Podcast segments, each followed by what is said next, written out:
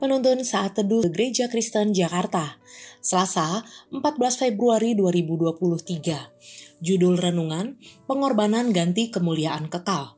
Diambil dari 2 Timotius 2 ayat 8 sampai 10.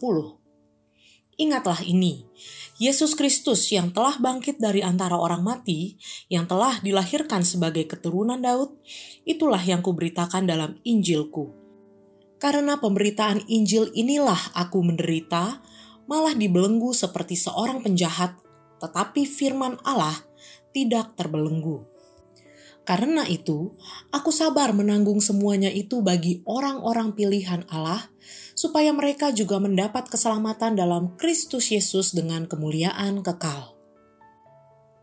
Suatu kali, sebuah truk tangki dengan muatan 2.500 galon gas propana tiba-tiba meledak saat diparkir gudang penyimpanan bahan bakar.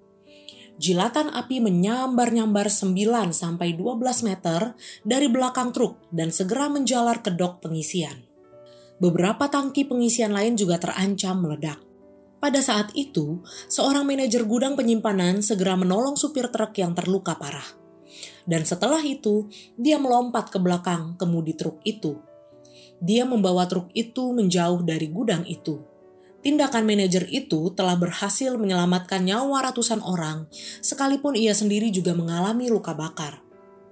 Saat memberitakan bahwa Yesus adalah Allah di kota Roma, ternyata hal itu membuat orang-orang Roma marah karena mereka menyembah kaisar sebagai dewa. Rasul Paulus rela berkorban demi memberitakan Injil Kristus dan menyelamatkan banyak jiwa dari kebinasaan kekal. Sekalipun ia sendiri harus mengalami siksaan dengan dipukul, dicambuk, dipenjara dan dirajam batu, bahkan kapal yang ia tumpangi juga pernah kandas. Ia rela berkorban dan kuat menanggung semuanya itu karena kasihnya kepada Kristus. Rasul Paulus telah merasakan kasih Allah yang begitu besar kepadanya. Tuhan menyelamatkan dan mengampuni segala dosanya, serta menerimanya kembali. Tuhan memilih dan memakai dirinya menjadi agen kerajaan Allah, sehingga ia merasa sudah seharusnya menyatakan kasih Kristus yang besar dalam hidupnya.